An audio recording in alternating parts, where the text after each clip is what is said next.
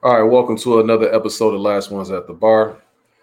This week, we're going to discuss the Tyson Fury, Francis Ngannou, um, the barn burner of a fight of O'Shaquie Foster against Eduardo, Eduardo Hernandez. Efe Ajagba was in action this past week. And so those are some of the topics we're going to touch on on Last Ones at the Bar.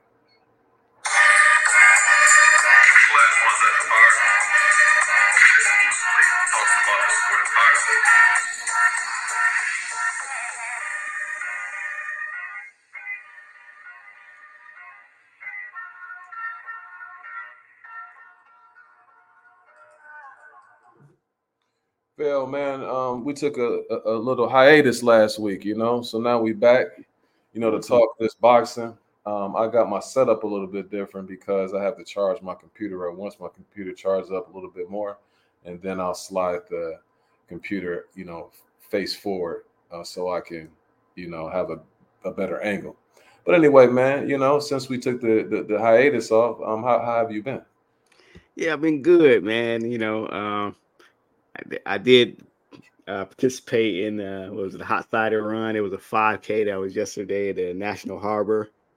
Uh, you know, met a, a lot of great people out there. You know, people who want to stay fit or starting to on that journey, and and and also just learning more about my own body. You know, my age started started to show. Um, it's interesting because leading up to it, you know. Uh, I would do like some trial, like five K runs, and I was good. I wouldn't be sore, none of that.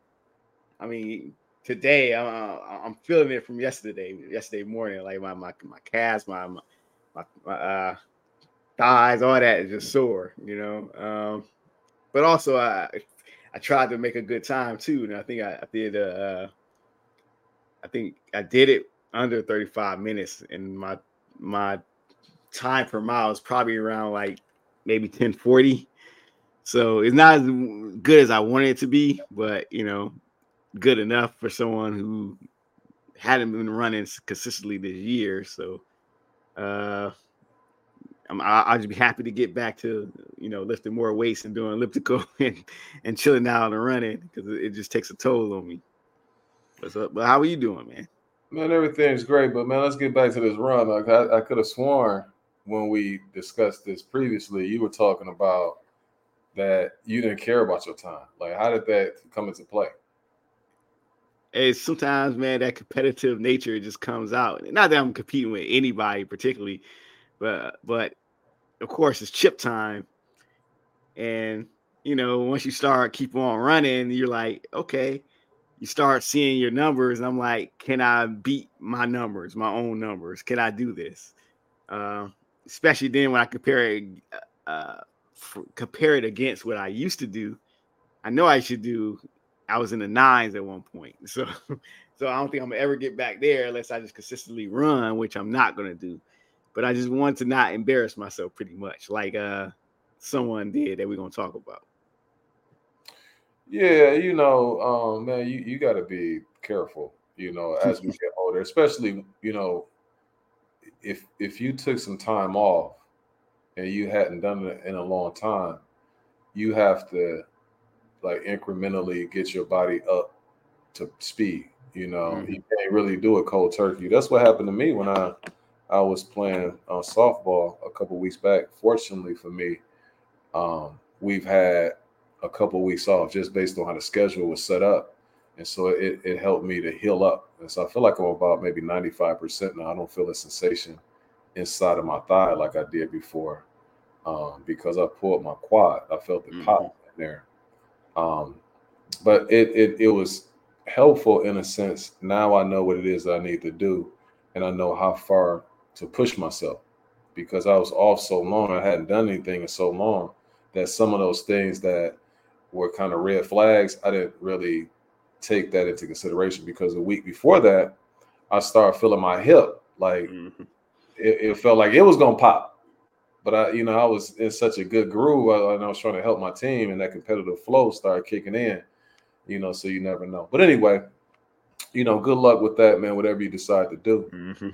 Um as far as my week, last week I couldn't you know, do the show because I was back in Milwaukee. Matter of fact, around this time, I was just landing um, there at Mitchell Airport. Um, I stayed at a nice hotel downtown. I, I was able to go see the Bucks. So, you know, you see me right there, you know, Dame time. Unfortunately, Dame laid an egg. He had like the first game of his career while I was out there. It was just good to be back home. Um, I had to take care of some business that following morning. But that Sunday, I had a chance to hang out downtown.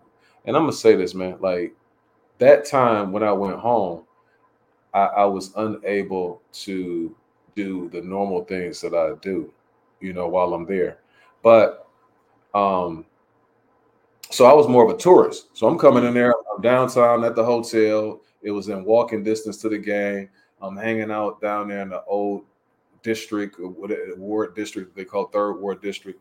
Man, it was popping. Milwaukee has some of the best places that I would venture to say in the definitely the country, possibly the world, that you can go to. So I was very proud from that standpoint. Then my buddy, he took me to a sports bar. Um, one of our friends that we grew up, he has a nice sports bar out in Brown Deer. It's called Cream City.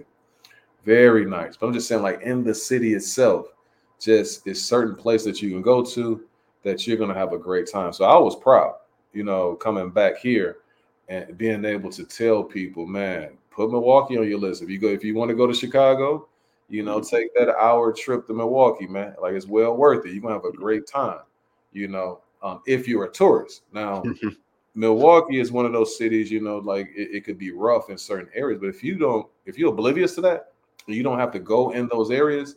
You're going to think that that's one of the best cities, you know, that's that's that's in the United States. Um, so, again, I was very pleasantly surprised. And then yesterday, um, I did a lot of catching up. Uh, the cleaning lady came. She was, um, you know, uh, she was sending me messages saying she was late, and I got other stuff that I got to do. But she got, even she came in, did an immaculate job. Um, but I had to take care of some business yesterday, and then I was able to hang out a little bit later on. But last thing I'm going to say before we get into this episode, good brother, um, how you feeling when it comes to daylight savings time? Do you like getting that hour, that extra hour, or do you like it where you get more daylight? I'll say this. I like getting that extra hour just when I get the extra hour, but I don't like the whole point of it, like especially in this area where it gets dark at like, you know, four forty-five in the winter, five o'clock. I think that's like you go to work, it's dark. You leave, it's dark, you know, and and for us, you know, it, we got we need that vitamin D, man. We already had trouble absorbing it, you know, and I think things can, can for me, it can get a little down, especially going to January, February, which is, you know, cold, no holiday, it gets dark all the time, you know. Uh, so that part I don't necessarily care for, but I just like that. I do like the extra hour, just that point. That point what happened last night, I like that. But other than that, it's just down here. Yeah, it caught me off guard because I had no idea that it was, it was daylight savings week. Um, and then as far as the, does that uh, I- impact your mood? And, and, and, and, you know, like, because it's so dark all the time and then it's cold outside. Do you think that that affects your, like, emotional state or your mood? It can. It won't, it won't around now. It will, you know, just after the new year when it starts go- moving to January and stuff like that, and nothing is really moving. We're just busy. I think that's when it starts to, to kick in. Like, man, these days are short. It's cold. It's nothing going on. Like, you can't, I can't say it's nothing going on, but it's less events than it would be during the other times of the year, you know? Mm-hmm. Yeah, I know it definitely, my mood is impacted around that time, because I don't, I don't spend too much damn money. You understand what I'm saying? Like, you know. Um, but as far as that vitamin D, good brother, I set up me a trip from. See, I, I'm not in a situation like you, I, and I, I um, commend you guys who, you know, have your significant other. You know what I'm saying? I, I'm not in that situation this year. So what I'm doing for like the Thanksgiving week, I'm going to the Dominican Republic. It's going to kill a couple birds with one stone. But one of the stones that it's going to um, knock off is mm-hmm. going to be getting that vitamin D. It's going to be very warm down there and get a chance to soak in some of that sun. So that's how I'm going to try to, um, you know, finagle that situation that we're going to be dealing with. Um, also, as I always say, don't cap, hit that cash app. If you like what it is that we do, you know, please go ahead and donate to our cause, which is dollar sign M-Town Will Hen. Uh, that would be greatly appreciated. Also, if you can hit the like and subscribe button, that, that's also greatly appreciated. We're about six subs away from getting to a, a short-term goal, which is the five hundred, and then on to bigger and better things. Uh, Vail, like I said, it's been a couple of weeks. I really wanted to talk about, I did everything I could last week to try to have a discussion about what took place um, last Saturday out there. Um, it was in one of those Muslim countries, Saudi Arabia, I believe. Yeah, yeah, Saudi Arabia. Um, yeah, and, and so, yeah, Francis Ngannou, some people said that he was robbed. Um, but at the very least, it was a poor performance by Tyson Fury. And then also Ngannou surprised a lot of people uh, with his abilities and power. Uh, what did you see in that fight? Yeah, yeah. Uh, it was definitely a close fight. And I could see a case for Ngannou winning. And I can also see the case for Fury winning. And this is just by, you know, norm, numerical and numerical order and scoring the fight. Uh, I think Ngannou won the event. And I think that was important because that's why I, that's why a lot of people are quick to scream robbery. You know, because he did win the event, and he did a lot better than expected. Uh, plus, you had a lot of people who, you know, aren't traditionally, you know, boxing fans, and they don't understand that, you know, uh, how fights are scored. Just because you knock somebody down doesn't mean you're going to win a fight, you know. So it's like whenever there's a fight, they ask, was there any knockdowns? How does person, you know, lose if they knock the person down? And you have to explain, like, you know, the numerical significance of those. But Ngannou, but in this case, you could make a, a case that Ngannou did win because it was a close fight. Uh, matter of fact, I'm gonna give a shout out to, to Francis Ngannou, because one thing he does, he respects the game, he respects his game, he respects M M A, he respects boxing. He's serious. He's a humble guy, but he's serious. He comes in there, he doesn't come to play, and he and he always said that he was gonna do his best, and he did just that. Uh, he's almost like the anti-Fury. He's everything Fury is not. And as a boxing fan, I wish the roles were reversed and that Ngannou was a boxer and Fury was the M M A guy, because that way, you know, he's a good representation of what you would want boxing to be. Tyson Fury is like this. He's a guy that has the highest of highs and the lowest of lows. But before we get into that, I'm going to get into the fight because uh, I know I was rambling a little bit. So, um, I mean, as far as details of the fight, you know, most people already know what, what transpired. Yeah, yeah, yeah. But, you know, um, Fury did, did, he did start off well, and he was establishing that jab, and it was knocking, you know, Nganou's head back a little bit. Uh, it's just that he, was, he didn't expect Ngannou to be that strong or hit that hard, and he didn't expect Ngannou to, to have some amount of skill that he showed. And, and, Uh, I think that played to his to Tyson Fury's detriment, you know, especially in a in a I think it was a third round where he got hit uh, on the side of his head with a left hook by Ngannou, and he went down, and he was shocked, surprised, and embarrassed, and he should be, you know. Um, and ever since then, he was kind of apprehensive, but he was trying to control the ring and doing enough to win. While I saw that Ngannou would gas in some spots, you know, he had his mouth open, you know, and there was times where. He he was trying to counter Fury. He was trying. He, he, I saw that he was trying to set Fury up, uh, you know, plenty of times during this fight. And when that didn't happen, he seemed to just be waiting and waiting and waiting.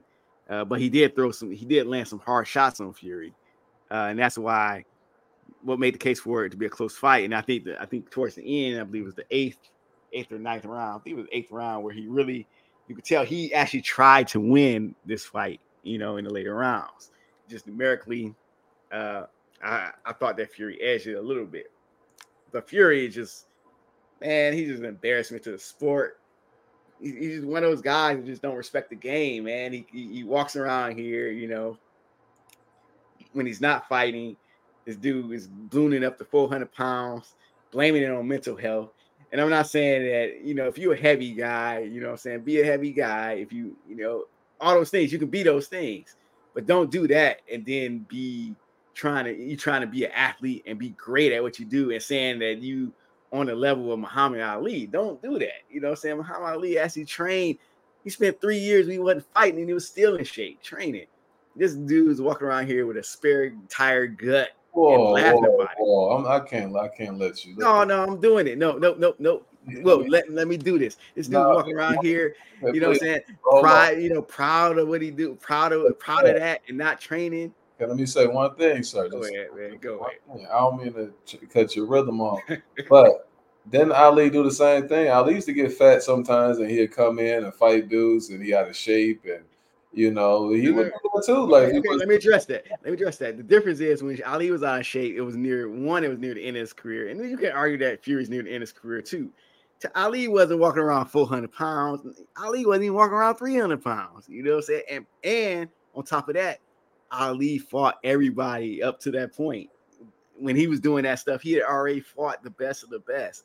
Fury got like fighters he never fought. You know what I'm saying? He got Usyk. He got, you know, A J, he got, you know what I'm saying, uh, Jolly Jong, he got all these guys, even the era before him, he never fought uh, Luis Ortiz, you know what I'm saying? It's a lot of guys he could have fought.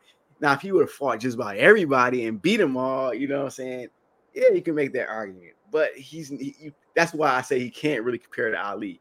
You know what I'm saying? Ali was great for a reason. Ali was great because You you look at his resume, there are no misses in the heavyweight division. Like, he literally fought everybody. Fought him more than once, and, and this went across, like, two decades. Fury, not so much. This dude walks around here with, his, with again, his, his, his spare tire, and he's proud of it, laughing about it, and, and, and then at the end of the fight, he's embarrassed, and he deserved to be embarrassed because he embarrassed the sport of boxing. Now, all of a sudden, you got M M A people, guys, fans, and, and I love M M A. I, I watch M M A, love the fans. But you had to walk around saying that the average M M A fighter can go into boxing and beat a boxer and saying it's a dying sport and all that. You got to listen to that now, you know, because of Tyson Fury. Because Fury let a guy that didn't belong in the ring with him, he let him get staying there too long. And you, when you, when you have it in a situation like that, you're supposed to be like, hey, this guy doesn't belong in there with me, and I'm going to prove he doesn't belong in there with me. forty-five-year-old Mayweather, forty, fifty-year-old Mayweather don't let stuff like this happen. You know what I'm saying? This guy Fury is just a disgrace. Trade him away. Matter of fact, we ain't gonna put him. He, if he, I know, I'm pretty sure he's off our pound for pound list. But if he isn't, he's off now, and it's gonna be hard for him to get back on. Period. Is that, is that it? Yeah, I can take a breather now. Let me ask you a question, sir. Who won, who won the fight? Tyson Fury won the fight. Okay. Matter of fact, it could be. I can argue it's a draw, but well, but, uh, he won the fight. Okay, so the fight. He, Fury won the fight. Now, can they do a rematch? Yes, that's a thing. They can do a rematch. You can do a rematch, so he can get paid. You know, probably again with that. Um, as far as the Ali thing, yeah, I mean, you make some points, but at the same time, we know that boxing isn't the way that it was before. You don't really have anybody who's like just taking out all of the different fighters in their weight class. You just don't have, nobody's doing that anymore. And for whatever reason, sometimes it's not the fault of the fighter, because I'm sure if Deontay Wilder had it his way, if he had beaten Fury, then he would want to fight those other dudes. He's been trying to get at him. Now he's come from that. He's cut from that cloth. You got, I would assume, Devin Haney is cut from that cloth. I'm just saying, guys with that type of mentality. Um, but in Fury's defense, he knocked off Klitschko. Nobody could beat him. He knocked off Deontay Wilder. You know, a lot of people were afraid of him.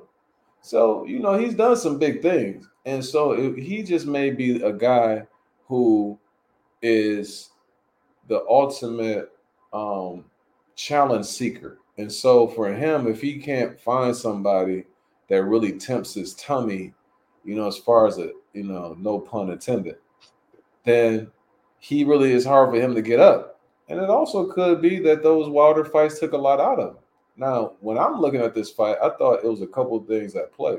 One, because Fury came out, he, he may have They may have. For one, he already knew all he had to do was make it to the end, and he was going to get the victory because they already had the Usyk fight set up. So it didn't make any sense for the people who's putting on this show to lose money and having Ngannou win when they got the unification match, so they think, coming up in February, December, whatever is supposed to take place. Fury looked out of shape. He looked like he was trying to land some heavy stuff early. He also thought that Ngannou was going to gas. I thought he was going to gas real soon. And it just didn't happen that way. But by him not being in shape, he had to, like, he couldn't really put his all into what it is he wanted to do because he was getting tired when he tried to do it. And Fury is a wrestler, you know, but you fighting an M M A guy. So if you try to use those same tactics, you're going to tire yourself out trying to wrestle with somebody who's um, a professional at that. You know, that sort of thing was was helping him maul, you know, Deontay Wilder and some of those smaller guys that he had faced previously, but it just wasn't going to work. Matter of fact, you planted to Ngannou's hand. So those are some of the things that I saw. Um, I was disappointed as well, you know, in Tyson Fury because of the thing that you mentioned as far as at the end of the day, you're supposed to got him out of there. You know what I'm saying? Or at the very least, make it where the class is, like you said, distinct difference in class. Like I, when you mentioned Mayweather, I thought Mayweather, you can kind of sense that Mayweather was kind of carrying um, what's called when he fought him. Um, McGregor. Yeah, you can tell he was kind of carrying him a little bit. But when he started putting it on him, you know, he started putting it on him. And then you can also tell that it was kind of a strategy with Mayweather when he was um, – you know, letting Whatchcom gas out because he knew that he, the longest he had ever gone was five rounds. And so after the fifth, I'm going to go ahead and start, you know, putting a pause on you. And that's just exactly what he did. And this one, you know, Fury, he just never showed me that separation between the heavyweight champion of the world and somebody who's in their first professional fight. You know what I'm saying? So, yeah, you're going to have other guys. This is not going to stop, you know. This is not going to stop anytime soon. You're going to have some guys calling the boxers out um, because they think that they have a legitimate shot, you know. But it's going to be interesting to see, you know, moving forward for both guys. Is Fury kind of a little bit shot after the Wilder fights? He didn't look too bad, you know, in his last fight, but you just never know when that's going to start rearing its ugly head. And Ngannou, you know, he has a – he has another big fight in him. I would like to see him against Wilder. I would like to see him. I would like to see him against Derek Chisora. You know what I'm saying? Like guys like that, Chisora called him out. So it's going to be interesting to see where both guys go from here. Um, but shout out to Ngannou for being very impressive um, and doing a lot better than I thought that he would. I mean, you have anything else that you would like to say about this one? No, I spoke my I spoke my piece on most of this. I bet. You know, um, I also want to say, you know, as we move on to the next, you know, segments, that this is really a Vail show right here. You understand? I'm going to let Vail cook on some of these recaps because um, in the midst of last week, and then we had a field trip that I was helping put together in the middle of the week. And then yesterday was so busy that I missed a lot of the, the fights, man. You know, and, and, and my apologies for that, but I'm going to let you go ahead and say what it is you need to say about Uh, oh, let me go ahead and, and mention this, though, too, mm-hmm. before we move on and, and, and turn it over to Vail. You know, as far as the punch stats, you got the total punches. They have Fury landing seventy-one out of two hundred twenty-three. Um, you had Ngannou, fifty-nine out of two hundred thirty-one. Um, Ngannou landed more power punches, five more. And I think that, that those who thought that he won the fight, that's where they saw it, was with the, the power punches. And the former U F C Francis Ngannou, who never participated in a professional boxing match prior to that night, to me, shocked um, the champion Fury um, and the world, especially when he knocked him down uh, in that third round. And then after the knockdown, Fury rallied um, to work that jab, you know, and his way back into the fight. Um, but as you see, Ngannou had landed five more power punches than Fury, and Fury landed seventeen more jabs than Ngannou. Um, and that seemed to be what nipped the fight in his favor. Um, outside of that, I'm gonna go ahead and go to the O'Shaquie Foster fight. He was fighting out there in Cancun last week against um, a fighter named Hernandez, and he won a, what they're considering a miracle twelfth round comeback. What did you see though, Phil? Yeah, now that, I don't think it was a miracle, but in fact, I do got a few things about the Fury fight uh, and Francis Ngannou fight. Um, it's not gonna be long. Uh, the first thing is, on a higher scale, I like what Ngannou did. I think on in the larger scale things, I think it's going to force Dana White's hand with the U F C, because now Dana White has to pay his guys top dollar. We know M M A sells, you know, on average more pay-per-views, but the, the salaries don't reflect that. And now you got Ngannou getting paid like about four or five times to fight Tyson Fury, what he, that he, what he would have gotten to fight a bone, a John Bones Jones, who is like top tier. That is like their Floyd and Pacquiao, is Bones Jones versus Francis Ngannou, and Ngannou made more to fight Tyson Fury. So it's kind of exposing something in the U F C, you know, business model. Also, to, to you, you mentioned, you know, some of these other fights that Ngannou could have against, you know, Wilder, Derek Chisora. Then there's possibly Uh, some with uh, let's say uh, a Jolly Jong. I heard Jolly Jong had something to say about it that he mm-hmm. wanted to get, get the. Re- How do you think uh, Francis Ngannou would do against those guys? He'd get smoked. You think so? Uh, yeah, yeah, nah, man. It, it was Fury. I, for for some reason, Fury looked like, even yesterday, I saw a little bit of the fight yesterday with the U K dude. Uh, Cordina, but they slapping like they not even no power. So I don't know where his power went, but he, but some of those guys, he's he's still wide, he's still wild. I don't, that's what I'm saying. Like Fury didn't take advantage of the obvious. Like it's some obvious openings there against him. What he does have, he has some power, you know. But when he has those lulls, when he's you can set him up for shots. Like sometimes when Fury would hit him, he just didn't have any power on his punches, and it never really like altered anything Ngannou was going to do. He can see everything, and he can also, you know, take what's being delivered. But you talking about um, like a Wilder? Nah, he gonna he'll put him to sleep easily. You talking about Jelly John? You fighting a lefty? Like a real lefty, real big. Le- nah, that would spell trouble. And, and um, my main man, Jelly, he he he has like some skill with that too. It's not like he's a, you know, just a sloppy type guy. Nah, he has some real, real skills. You know, that, that can pay the bills. Now, as far as um, Chisora, I still think Chisora, because he just he'll rough him up a little bit, and it'll be sloppy, but I think he'll wear him down, and then he'll end up catching him with something. I would stay away from guys like that, like a Chisora. I would only fight the elite guys that's going to give me a real big payday. Mm-hmm. I'm not out here to prove anything, or unless you want to go the other route where he fights somebody who he definitely is going to beat, but I just don't know who that guy is. I th- I still think he's a novice. You know, I just think Fury didn't take him serious, didn't train or anything like that. And so that's the reason why the fight went all twelve and it was as close as it was. But those other guys not going to play around like that. But what about you? What you think will happen between him and those other guys? Oh, yeah, Wilder's putting him to sleep. With one of the right hands. I mean, they, they, a lot of talk get made about Francis Ngannou's chin, but you, you just can't keep taking flush shots from a Deontay Wilder. I mean, I can't see it. Uh, Jolly John.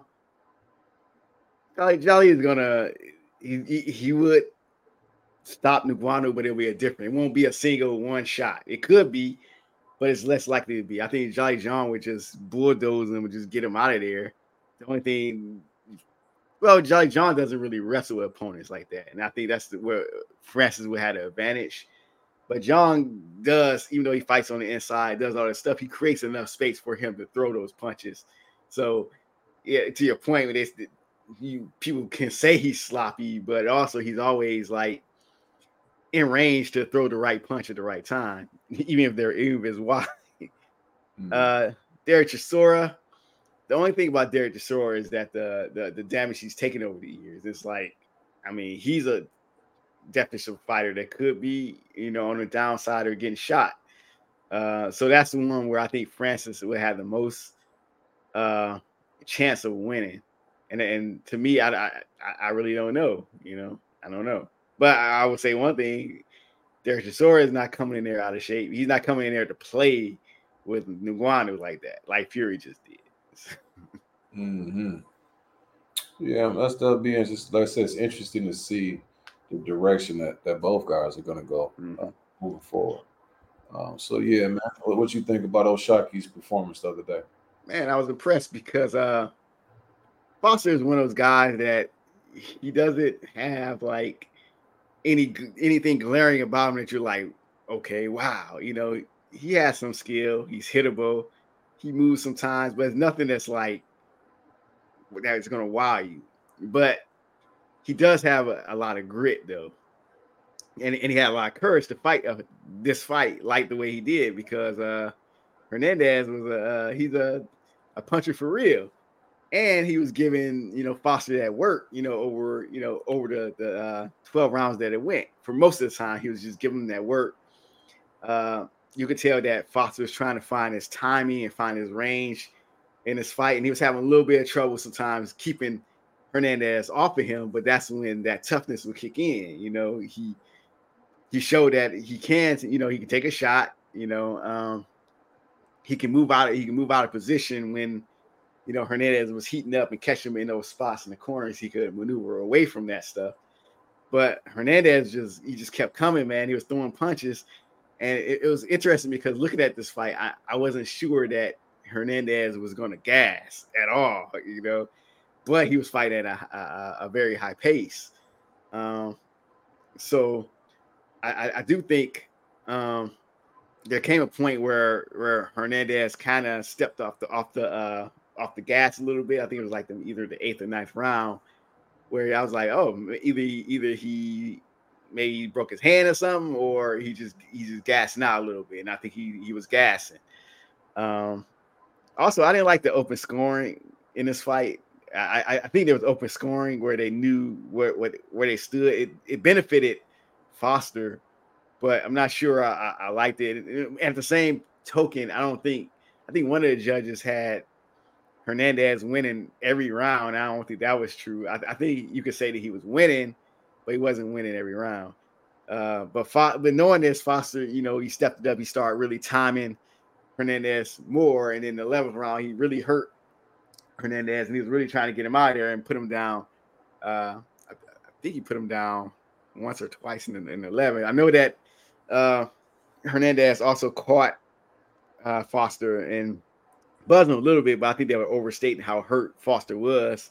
Foster just, you know, Uh, regrouped himself and came back. And in the twelfth round, he just put the stamp on it and just got that stoppage, man. And I think that was important for his career. You know, uh, he was a champion, one of those champions that got the belt that they may not take seriously and look at him as like, maybe he's a paper champ that some big guy can knock off. But at least he's showing that he got his grit and he's going to give his all and he's not here to play. So um, Foster, he improves to, to uh, twenty-one and two, twelve knockouts. Hernandez, he uh, he drops to thirty-four and two, and I think he has like thirty-one knockouts. So uh, good win for O'Shaquie Foster.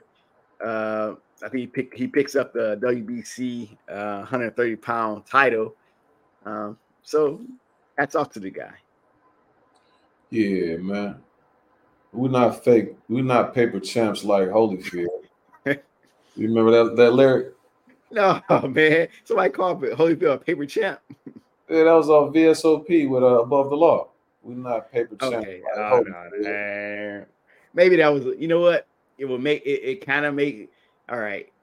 Since you brought up that lyric, I'm, I'm going to say something. I don't know what album it's from, but I'll, I'll, I'll guarantee you it's probably like I'll, it's probably either the first or second album. And this is why, because in totality, you'll you'll hear that line like that's silly to call Holyfield paper champ, but I could see that in the time that he beat Buster Douglas, that people would think that, you know, and Tyson just went to jail, so it'll have to be their, either their first first or second album, maybe Living Like Hustlers, or, or maybe the album after that.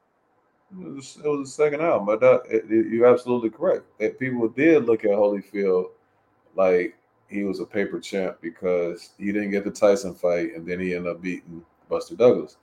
And then after that, he was fighting Larry Holmes and Foreman and people like that. So they're like, man, this dude fighting these old dudes, Larry Holmes out here flat being sick. You know what I'm saying? And then you got, which is another lyric from Pop. Yeah, yeah, Machiavelli. Yeah, so, um, but you got to keep in mind how the um, standards have changed. Like nobody, Tank Davis could go fight anybody for a vacant, you know, undescript belt. And then that's like, oh, you see Tank, he be the champ. You know, Mario Barrios, when, come on, man. You know what I'm saying? Or catch weight and all this type of stuff. So back then, the standards were so high. That wasn't Holyfield's fault, you know? Yeah, but it yeah. wasn't until he fought Bo mm-hmm. in that knockdown, drag-out first fight that he lost that people really started giving him credit. It's like, oh, mm-hmm. man, he was banging out with that big boy, that big young cat. And then he really got, you know, recognition when he was able to defeat him when um, Fan Man. Fan Man came in there, yeah. Yeah, that was interesting. But yeah, man, that's a little brief history. Also, you had Efe Ajagba. I believe this was last last night um, that he defeated uh, Joe Goodall. You know, before you get to cooking on this one as well, like I said, this is the Veil show. Um, they where they be getting these guys from? I, this I think that's E S P N Top Rank show um, here, but they always gonna find a Joe Goodall. You know what I'm saying? Like, but anyway, um, how did he look? I mean, he looked against a Joe Goodall. I mean, Joe Goodall was brought there to to, to showcase a job of skill, and, and apparently, I think Joe Goodall, I think he he beat somebody. I think he beat the he. I can't remember who he beat, but he beat somebody that that, that they thought he was important. Um, and Ajagba basically did what he normally does. He, you know, Ajagba has those long arms. He used that one that that one two. And and Goodall just still just stayed right on the end of his punches, and I think that just spells trouble. And, and it's funny because looking at Ajagba, he does have these, these these this long reach, but you can see the punches kind of coming. He is kind of slower than I, than I thought he was, because when I watch him, like somebody can counter that, but it's still gonna be hard because of those long arms. But, but Goodall was just, you know, I will give Goodall credit on something though. He was hurt a lot in this fight throughout. I think it was like four or five rounds and went, I think four rounds. This dude never went down. I mean, he was wobbling and everything. This dude was like, I'm not going down by any chance, which probably would have helped him to get it to take a, a, a knee in one, in one of those, of those times he was hurt. Um, but he just, he just, this fight, he was just taking punishment in the fourth round. It was just like, the ref just had to step in and just stop it. And he, he gets stopped on his feet. But, but Goodall, that's one good thing I can say about Goodall, is that he, he didn't he did not want to go down. But like you said, I mean, Ajagba just, I think they're trying to protect them, and, and they're afraid of, of, of uh, putting them in there with somebody that can, you know, do some expose. damage to them. Expose them. Yeah, expose them. But, you know, um, I don't know. Put him in there with, with put him in there. I mean, you ain't got to put him in there with Jolly Jong, but put him in there with a with a with a, uh, a Daniel Dubois or something. You know what I'm saying? Mm, that's a good fight, but I think yeah, both, it's a crossroads. Both both guys are protected though, you know, and they they protected by their promotional companies, mm-hmm. and so I think for Dubois and his people, they make pretty decent money off of them. You know, why not continue to go down that road? Because a lot of those U K dudes and, uh, you know, some top-ranked guys too, they always end up, you you try to figure out, like, where they getting their opponents from? Like, where these dudes come from, man? Like, they just got their little stable of guys that they go through. Where, for instance, Eubank Junior, you be like, dude, they, you've been ranked that long. And it's like you keep fighting these guys that you're facing that we don't even know who these guys are. Or you keep fighting the Liams, or you fight, the, you know. And so, yeah, I don't get it. Um, but that's just the nature of the sport, you know, as we speak nowadays. That's why I say trying to compare certain guys to dudes in the past, it's hard to do it because it's a totally different game. It's like trying to compare hip hop to the way it was before. You know, it's just it's different. Oh yeah, um, shout out to that. Uh, what was that? The Black Superman by Bud Law. Yeah, that's my jam. Black Super. Yeah, that used to, man, that used to be my group right there. That's a lot of them. Matter of fact, I think they're one of the most underrated West Coast artists of all time. They got about three, definitely three, mm-hmm. and, and and maybe a possible damn near classics. You know. Yeah, I, I'll say this. Yeah, they. uh One thing they they well, those who know know, but they are really they the ones who Dre got the idea for G-Funk. Like they were doing that G-Funk, you know, style and beats before Dre even got onto it. Before that, uh, that the, the second N W A album. Mm-hmm. Yeah, we we we giving history lessons today. You understand? All right, but uh, you know, so since we don't have the uh. you know, predictions this week, we'll go ahead and start talking about the latest and greatest in the news. Vail, um, again, it's the Vail Show. I'm just a company, you know, he, you like Ron and I'm D M C. You understand what I'm saying? you, you like uh, Busta Rhymes and I'm Spliff Star, you know. Nah, I ain't gonna do that to you. Today, shout out to Spliff Star though. That's my man. He can he can rhyme though.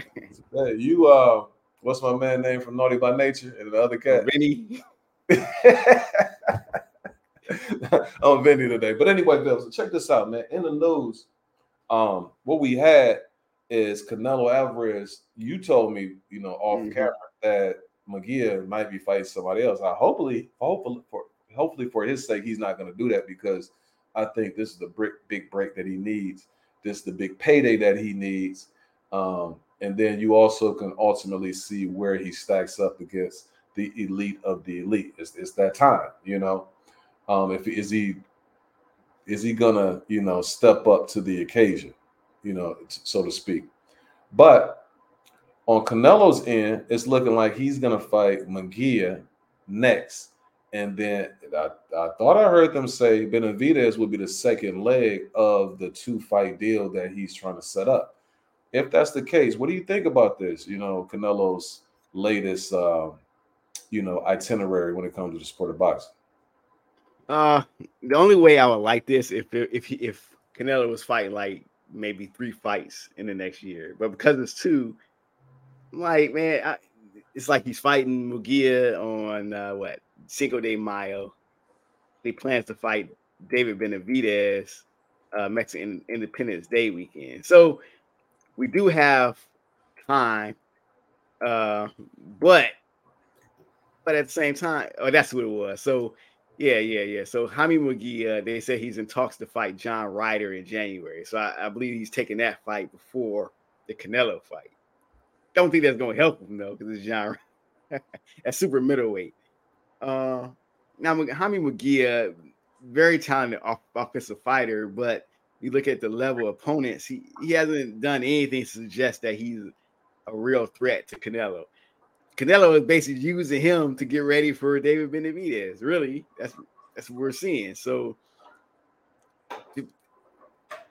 as talented as Munguia is, I think Canelo is too experienced, especially considering what we just saw against uh, Jermell Charlo. He's gonna, he's probably gonna have his way. Munguia is gonna feel that power, and he's gonna be, he's gonna be let. And Munguia doesn't have the defensive chops that. that uh, Jermell Charlo has, or the feet to move around and try to avoid getting hurt by Canelo. So I think Canelo would stop Munguia.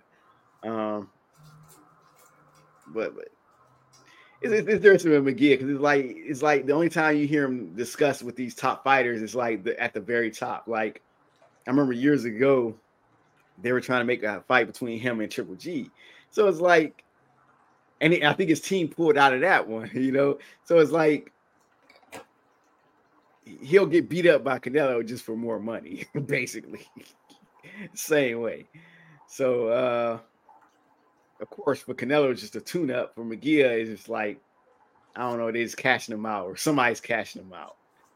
So what are your thoughts, man? Well, you didn't mention the other end. See, here's the thing. Like, a lot of people mention, and let me go ahead and get on camera for this right here. Mm, okay. Um, a lot of people mention you know, they, they upset with this portion of it, um, as far as him facing McGee. If he gonna if he's gonna fight David Benavidez afterwards, how is that? That's great. That's what it's a year. It's like for a year. Like if, if he was fighting Munguia in January and fight David Benavidez Cinco de Mayo, I would like that better than to draw it out longer than it, we've been drawing it out. So basically, he would be fighting Benavidez in September. Yes, Mexican Independence Day. Canelo, I, I feel for you, good brother. You know, so I'm impatient. Like people, it's nobody has has this resume. You know what I'm saying? Like if you just all you got to do is let me know that he's gonna be at the end of the rainbow. You understand what I'm saying? As long as I know that the, he got David Benavidez after this, because guys do that all the time. Like they set one fight up for the next fight. But with his resume that he has, B-Vol, Triple G, I mean, the list goes on and on. You understand as far as what he's been doing. And it's just, you can't please everybody, because I'm hearing how, oh, he's going to fight Munguia. Munguia is, that's not bad. You know, but Munguia is a, obviously, he he leaves a lot to be desired as far as defense, you know, and for his sake. Now, when he's on his game, He's he's a handful. He's young. He, you know, he has offensively, he's gifted. He's heavy-handed. Um, it's just you would think Canelo is going to be able to use his experience, skill, know-how to be able to combat whatever it is Munguia is going to bring to the table. And he has certain attributes that Munguia has never seen before, which you would definitely have to favor Canelo. It looks like this is an easy one for Canelo, but you just never know. Now, if Munguia is trying to fight Ryder prior to, he may not get past Ryder. Like, that's a tough fight. Can- Canelo got a bad rap for going twelve with Ryder. Maybe if Canelo was in his prime, prime, you know, he might have got Ryder out of there. Ryder's just a tough dude to get out of there. Like, that's a tough fight. Like, people like, oh, man, Ryder is the best fighter on a lot of guys' resume. But for Canelo, they can't really give him the props like that. Canelo just got to fight all of the, the the Jolly Green Giants. Like, they don't give him a pass. As soon as he fights David Benavidez, then they're going to be like, well, you, you don't want to fight Bivol again. It's like, he shouldn't have fought him in the first place. You know what I mean? So, I don't. And then it's going to be morale. That's what it's going to be. So, Canelo's just in that position where it's nothing that he can do unless he's just fighting dudes right after the other. But you're gonna have, you can't fight a dog like that. Mm-hmm. You know what I'm saying? Like, you keep doing that, and it's like you're gonna wear yourself out doing that, because you're fighting all of the high caliber guys. The other dudes might fight one here and there, but they preserving themselves, themselves, where you wearing yourself out. So you got to be mindful mm-hmm. of that as well. Shout out to Canelo. I like the fight. Um, I like his direction. Um, that he's going, he's at the you know back nine of his career, um, and then it's just going to be another another goodie for us. Like I say, if this was just Munguia by itself, then I'd be like, oh, come on, Canelo, you got to do better than that. But I might still give him a little bit of a pass. You know what I'm saying? Me knowing his resume and what other dudes are doing now, he has less of a pass because Benavidez is fighting Andre. If if Benavidez is still fighting the dudes that he's been facing, then I'll be like, Canelo, shit, Munguia is probably better than most of the dudes Benavidez has been facing anyway, with the exception of Plant. Um, but again, I like the direction, Canelo. Shout out to you, sir. Also, um, Manny Pacquiao, it's talks of him and Floyd Mayweather doing an exhibition fight. But Manny, Manny Fresh, he said, man, I'll come out of retirement for one dude, Tank Davis. Uh, what are your thoughts on both, on Vail? Uh The Pacquiao Floyd, that's basically a, you know, money-making expedition fight they're going to fight that they would do. I'm not sure Floyd would even do it. It's probably, he probably wouldn't find enough money in it. I mean, even, and if he did, fair play. But put him in there with Davis is, man, I'm, I'm like, you can't fault Manny for not having a heart, man. The dude got heart. But And, and let, let's be clear, Manny at his best will, will wash Davis.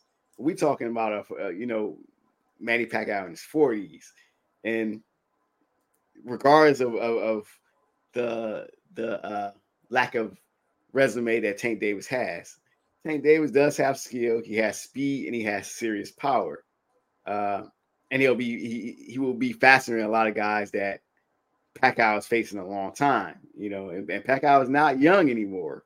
His reaction time is not as fast. So, and, and it's just like, now see, now you got to get my wheels turning on this one, because now it's like, what did Tank Davis do to even earn a fight with Pacquiao? It's it's it's, it's guys out here that around even at one forty-seven that deserve that fight more than Tank Davis. And I never see someone who who done less and get stuff handed to him like this on a platter. Because then Tank Davis will get this win, and then you'll have everybody talk about how Tank is number one pound for pound. He's so great and blah blah blah, without fighting the biggest challenges in his his his uh his current weight class. That I think is, is more dangerous to him than a a fight with a current version of Manny Pacquiao. Now Pacquiao does have experience, and he's, he he can be able to use that. But at some point, Father Time is undefeated, and, and this is just a stepping stone for Tank Davis, in my opinion. What are your thoughts? So who do you think will win? You think, um, I think I think I think Tank could do a do a Marquez number on him, and, and I think it'll be a violent fight. And I think that because of Pacquiao loves activity, um, he'll give Tank a, a lot of trouble, and plus the angles he'll give Tank a lot of trouble. He might he might hurt Tank a few times in this fight, but I think that eventually Tank is going to time him, and he's going to uh, hurt him and put him to sleep.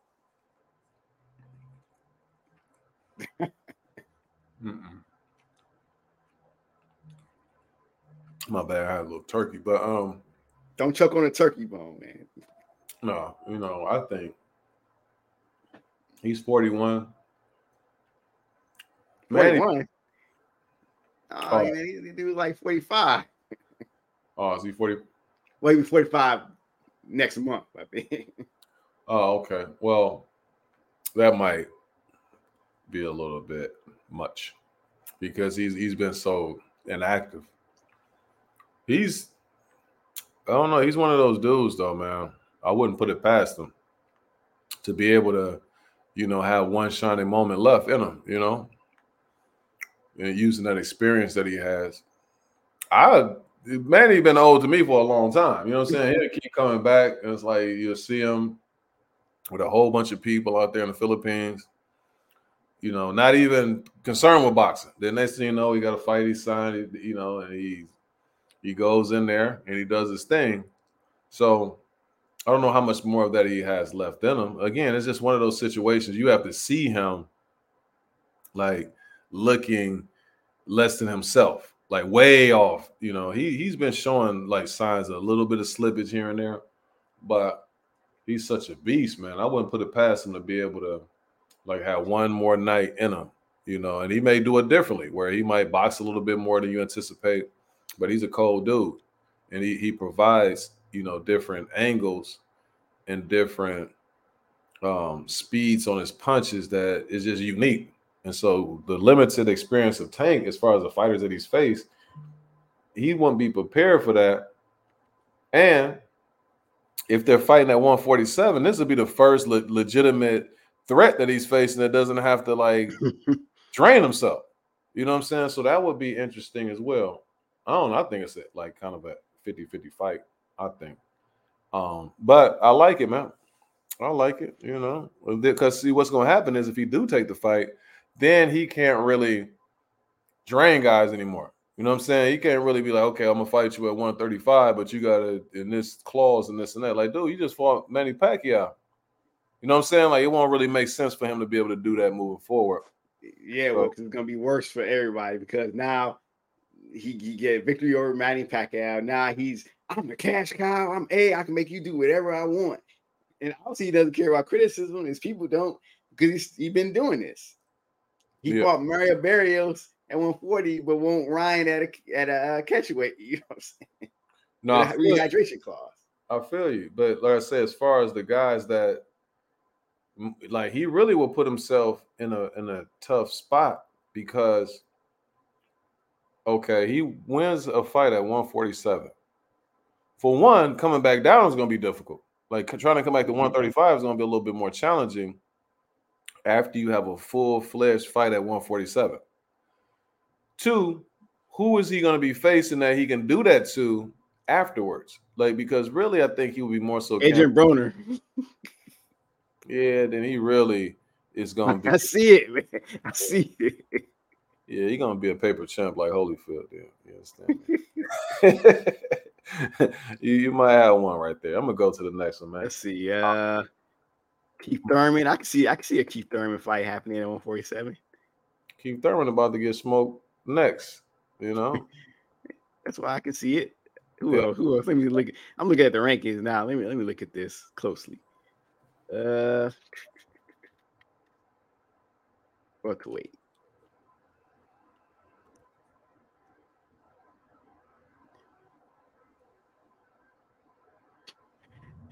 Say gone, Mario man. Barrios pick up a paper champ, paper title, title. Now it's Mario Barrios rematch.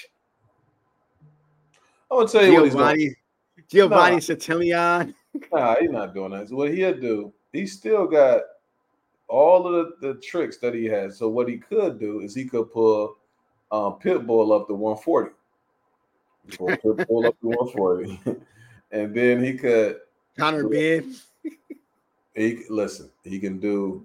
He can do a, a Rolly Romero rematch because Rolly got that belt. He got a lot of stuff, you know. But yeah, I don't, I don't even want to guess. That's some Ryan at one forty-seven. Ryan, you, I gave you some. Now you get to rehydrate now. I think that he he don't want to do that though, because Ryan is that's Ryan has that frame that he might be stronger. Anyway, let's move on from that, man. That's that's some um, bogus stuff right there. So now you got Dimitri Bivol. Do you think this cap or no cap? As far as Bivol, he wants uh, hoping to fight before January. Then he wants the second part as far as the Callum Smith better be winner. You think he really wants that? Or you think he cap? I don't know. It's it, part of me says cap, part of me don't. The part of me that don't is because um, I never thought. He showed me kind of who he was when he fought Canelo. Like, look, I can do this. And he wasn't, like, bombarded by all the lights and cameras. And he did what he did. And he does and he does have enough skill where he does have a chance against uh, the winner of Bitterbead versus Callum Smith, which most likely I would favor Artur Bitterbead in that fight. Um, but but then we got also got to think about if, th- if this was a fight that Dimitri Bivol really wanted, it would have happened already. Like they've had, it's been at least five years where we've been actually thinking about this fight about as long as Crawford and Spence. And to think about that, that, that Terrence Crawford versus Errol Spence were two like very popular welterweights in one of the premier weight classes happened before Dimitri Bivol versus Artur Bitterbead, who are not that known as, as known. And this will be the biggest fight for both and get the most money for both. It leads it just leads me to a point that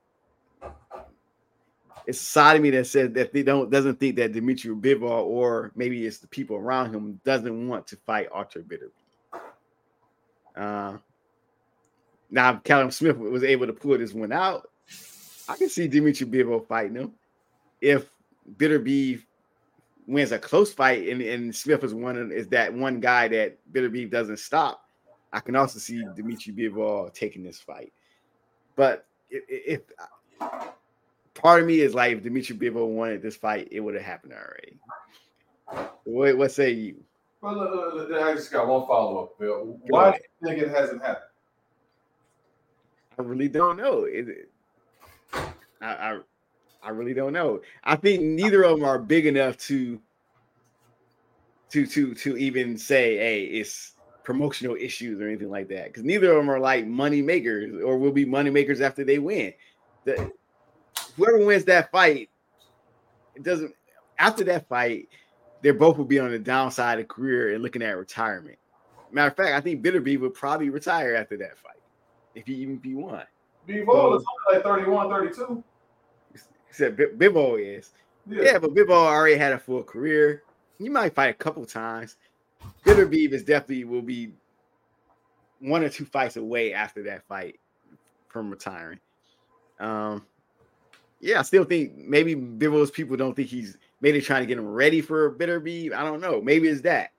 In that case, I can now I can see it. If they're like, okay, let me watch this guy and, and see how much bitter beef can slip, and then we'll go and fight him. See that too. Mm. I don't know, man. It, it, it's it's a shame though that you got all of these other.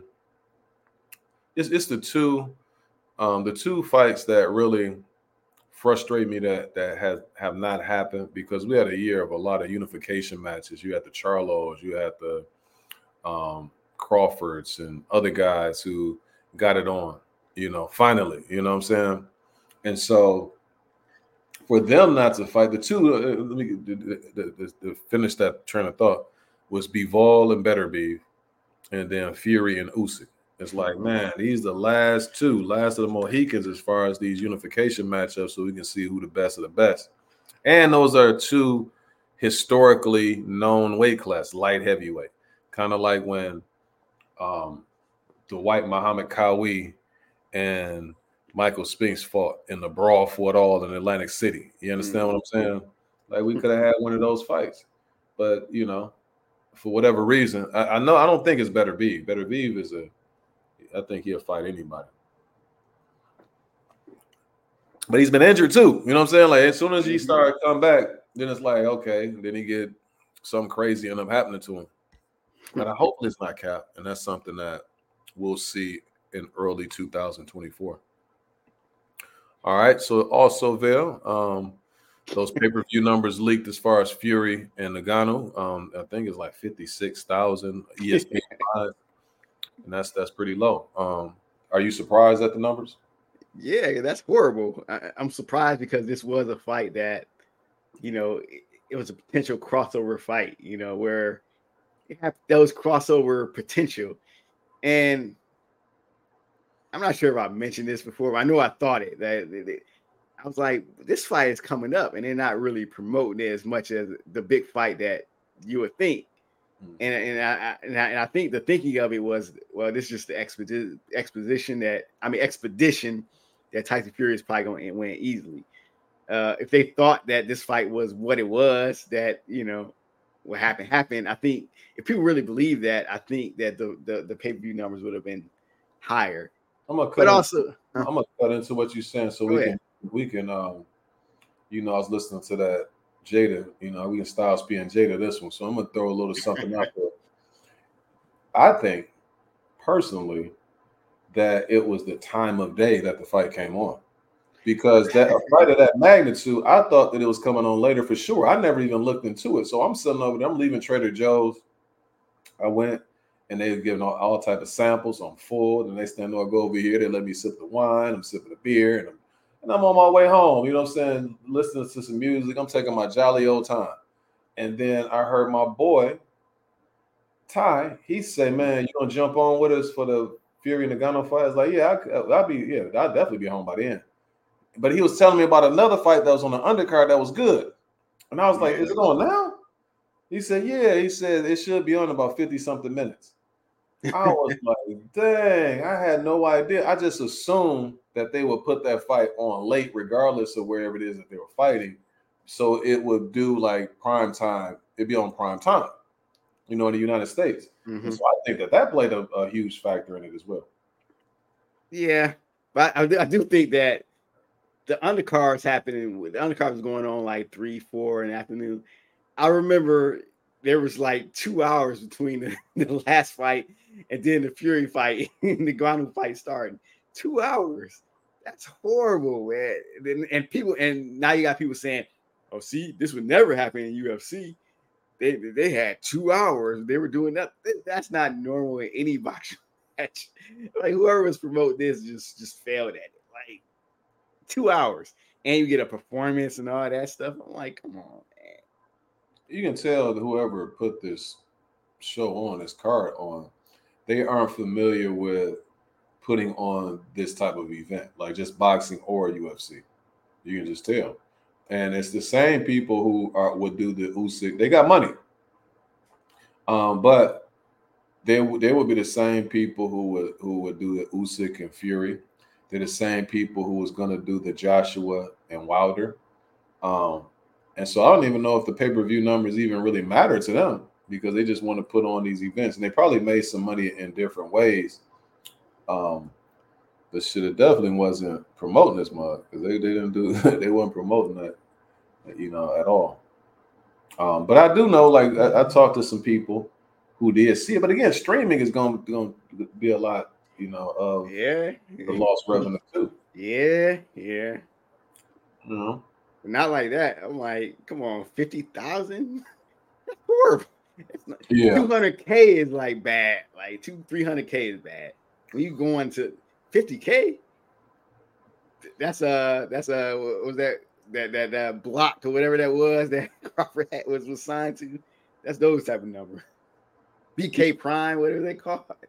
Yeah. Do you think that it's a blessing in disguise? But what do you do you think? I think a lot of people still watch this fight though.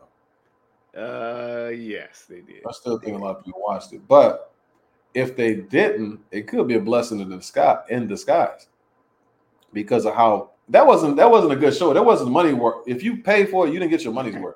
And, uh, I feel on, bad for you if you pay for it on so many different levels, because one, the action wasn't good.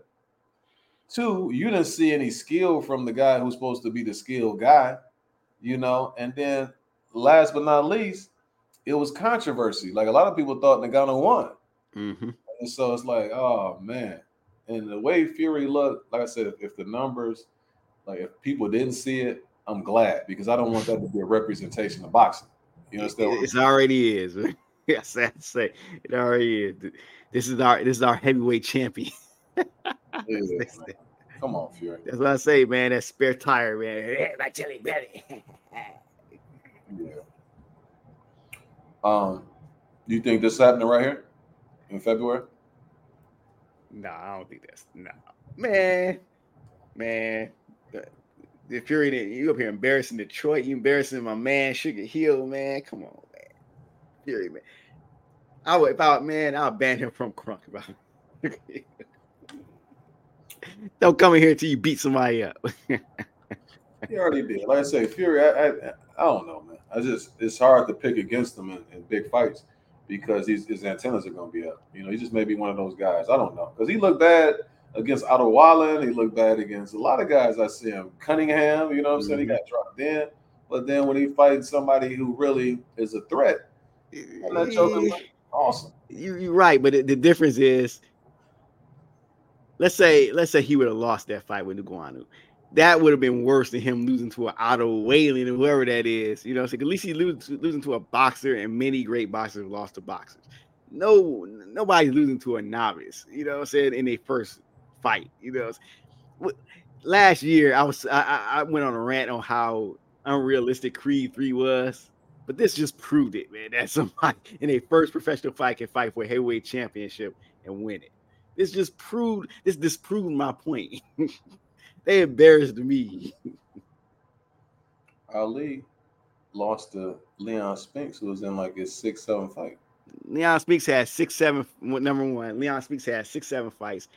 Leon Spinks was a gold medalist in boxing, uh, a, a revered amateur. Ngannou is none of those things. I'm just saying, he was a relative novice at the pro he level. A, he, he was novice at the pro level, but he was an Olympian level boxer who knew he had skill. He knew how to box. Eric it wasn't Co- his. Eric Cosia knocked, knocked Leon Spinks. You know, he did. Sleep. You know, then what's called uh it was it was somebody else. I saw him fight this one dude, some Johnson or something like that. He he put him in a body bag. Cosia put it put him in a body bag, and then um and after that point, the damage to Ali was done already. Fury had three fights with Wilder. And I said, that's what I'm saying. Like, people are not taking that into consideration. That he had two of them was knockdown dragouts. You know, you fighting against that heavy puncher. But again, I think the Johnson dude, like I say, the Johnson dude put almost put him in a body bag.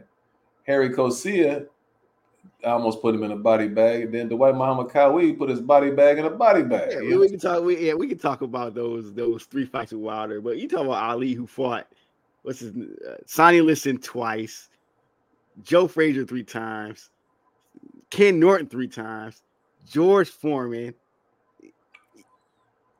Yeah, Right. He took way more punishment in his career than Tyson Fury did up to this point. Way more. Especially, here's the thing. You can't. That that is all relative, because mm-hmm. what one person is able to withstand, another person may not be able to. So Ali's damage took started really to show once he retired, where Fury's is showing a little bit, a lot sooner. If that's what the situation is, I don't know. You know what I'm saying?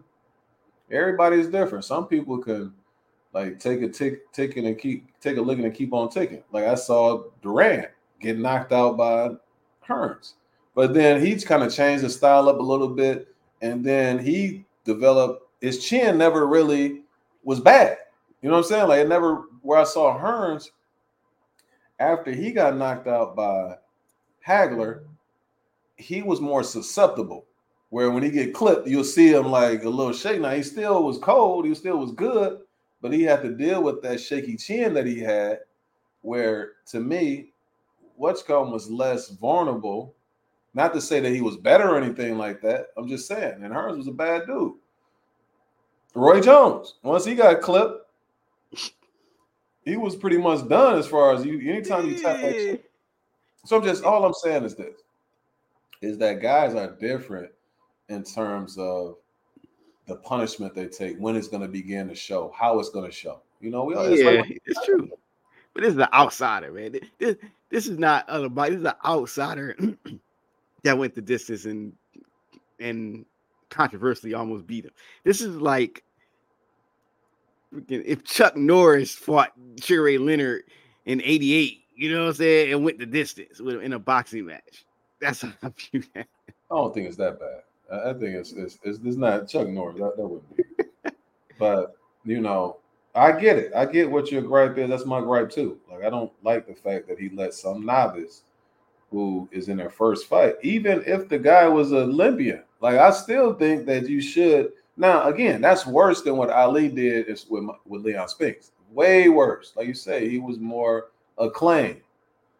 A lot more acclaimed. Now, what's come is, is cold when it comes to U F C, Ngannou, you know, and, and whatnot. But he's not a professional boxer. Like, that's not – he just doesn't work with his hands like that all of the time.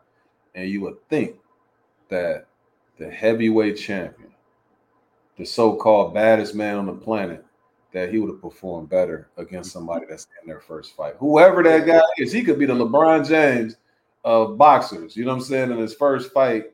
But he's still a novice. And it should yeah, quick be. question, quick question. So let's say Ngannou goes back to U F C. Who you got, him or Bones Jones? I don't know. I don't know enough about U F C. What I what I saw with Bones Jones, he's a bad dude, mm-hmm. and, and that's just tough. Like, it's hard to say. You know, that would be Manny versus Floyd. That would be one of those ones. I don't know. Like, as far as making predictions in that. I wouldn't be able to do it, you know, as far as um, skillfully, you know, but I see ways that both could win. It's just that Bones Jones, the fight that I saw him, he moved up to heavyweight, how efficient he is. Like, you can't make any mistakes against him, or he's going to mess around and get you down, or he's he's good like that. But also with Ngannou, I think that he's more...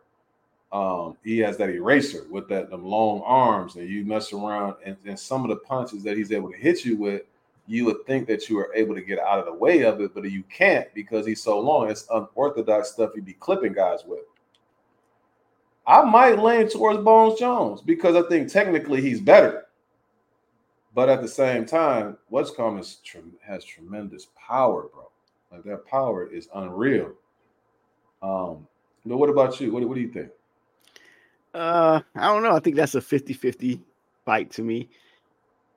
It it, it kind of, because I think Ngannou is young, a little bit younger than, than Jones, and I think that could play a part. And Jones already had like a full, almost two careers at this point. But you, but it's hard. He's hard to pick against because he's so awkward. He has these long arms and reach that he uses. Uh, plus he could do so many different things. It's just that.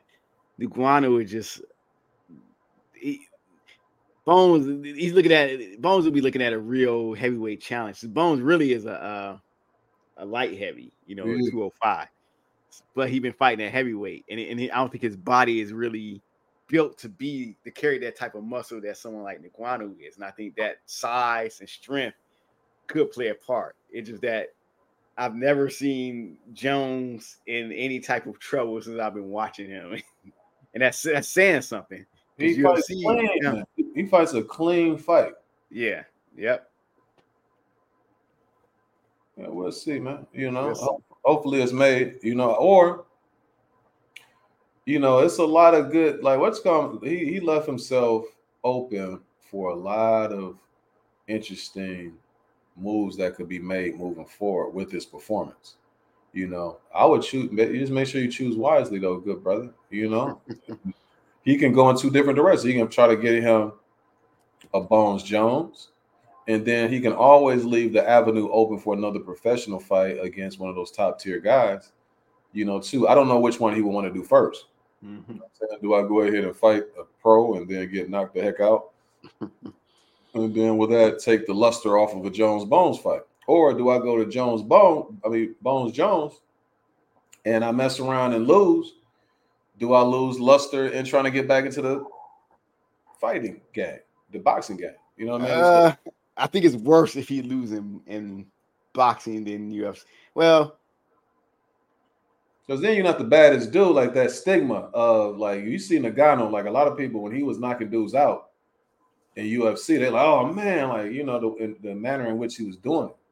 And so then it's like, you're not you're not the baddest dude. The baddest dude. We want to see Jones. Like, let him fight somebody. It's hard. It's hard to say because, like, even when you look at look at uh, Conor McGregor, um, I, I actually think the loss to to Nate Diaz did worse for him than the loss to Floyd Mayweather did. Oh, yeah, definitely. Yeah, definitely. Yeah, definitely. But um, yeah, he wasn't he wasn't supposed to win the Floyd fight anyway. Right, but he did a, I think what he did was he did enough. And when he lasted as long as he lasted, and he even landed a good little shot, um, that's Floyd. Mm-hmm. You know what I'm saying? Like, you fighting Floyd freaking Mayweather. So regardless, and he can use that as, you know, that was my first fight that I had at the professional ranks, first or second. I think it was his first. And so he can say that he can grow from that. Now I know what it is I need to do. So let me go ahead and call this dude out. And he's and see with him, he's always gonna have that Irish backing. Like, I don't care what he do, he can get smoked. It's just like a U K dude. Like, they love their guy, so they're gonna support him. And he's such a charismatic figure that they're gonna want to see it anyway. Can he, even if he's getting dusted off, they're gonna want to see it. This he had one last one in him. I got kind of gonna be able to drunk, you're gonna be cheering him on, singing those songs and whatnot, but they just gonna ride out for their guy. Now with Ngannou, I don't know. See, he's not. So he has to choose wisely because you see the pay-per-view numbers; they were low. Mm-hmm. Those guys from those type of countries don't have that type of backing. Like, they gonna love them, whoever it is that come with them. But as far as being able to pay for a pay-per-view that's that high, they're not gonna be able to do it. They might all come to the village and watch pay-per-view on one little screen or one big screen. You know what I'm saying? Like, that's how they're going to do it. Whereas you got the people from the other country got enough money. Like, you know, we're going to make sure we buy two pay-per-views. We'll get it twice, you know, because they want their guy to win in more, more ways than one, you know. But we'll see, man. The guy, you got to just choose wisely or do what it is that's near and dear to your heart. You know, that's not what I suggest. But Uh, moving on, so we don't, you know, stay on, you know, too long. You got Vergil Ortiz. He's going to face Frederick Lawson. I don't know who that guy is. You might know him. you're, you're, you're a true fan of the sport. On the zone, January sixth. Um, yeah, in Las Vegas, Nevada. You know, it's a Golden Boy production. Uh, what do you think about this fight for Vergil Ortiz? I think it's at one fifty-four. Yeah, it's Vergil Ortiz uh, first fight at one fifty-four. The tricky part of this is how much that uh, the health issue that Ortiz was dealing with, how much that's taken taken uh, away from his physical abilities. And then also he, he is moving up to one fifty-four, so the size is different there than at one forty-seven. I think that is the the to me that's one of those weird jumps. It's almost like one sixty, one sixty-eight used to be like that. I think it's, it's one forty, one forty, uh, one forty-seven, one fifty-four was that. I remember when uh, Shane Mosley fought at one forty-seven, right? And when he moved up to one fifty-four, you had guys like Fernando Vargas and Wiki Wright, and, and there was just so much huge and bigger than he was. So I think those those seven pounds can be, depending on their natural sizes, they can play a part. But when you look at someone like Frederick Lawson, who no one knows, uh, he's from Ghana. He was stopped by Kevin uh, Bizier, Bizier. I mean, we talk about a guy who always his, his losses are stoppages, and you put him in there with somebody who is like a stopping machine. Really, the only question is, this is a uh, let's get Vergil Ortiz back healthy fight. That's that's the only thing it's about, getting Vergil Ortiz back healthy. That's, that's, that's, like, that's yeah, yeah, and feeling like he should. Seeing how, how he should compete at one fifty-four, seeing how his body looks and, and how he feels. Uh, and hopefully he can just stay healthy, because some of the health issues he was dealing with is, is pretty serious.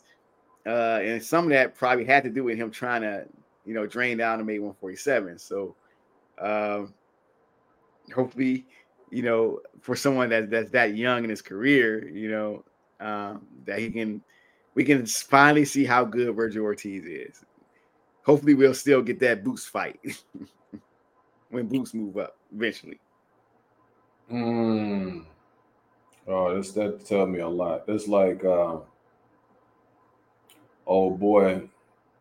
See, you always got to be mindful of, oh, he got knocked out by Charles Hadley. Uh, see, see, you said, he said too. Yeah, he got knocked. That just lets me know. This is. Nah, he did. Well, British Prescott kind of fell off. Yeah, he ain't been the same. That that win over over Khan, he he wasn't. He ain't been the same since, and he the one that made Terrence Crawford or somebody. Yeah, so that that tells me a lot, that this guy right here is not much to worry about. You know, it's just more so getting your training camp in, getting through all of the events that surrounds the fight in good health. And so they'll know what it is that they're dealing with moving forward. Because as far as once he gets in the ring and he's good, uh, it's that's going to be the easy part right there, is dealing with him. Because anytime you got those dudes, and, and I, I see back in the day, you used to have dudes like Ike Corte from Ghana. Like now they haven't produced any of those guys since him, and maybe one or two other guys that were pretty good, but he's the last one. He's last of the Mohicans. Like now, it just seems like the dudes from Ghana, they talk a good game. A lot of them don't really have any pop on their punch.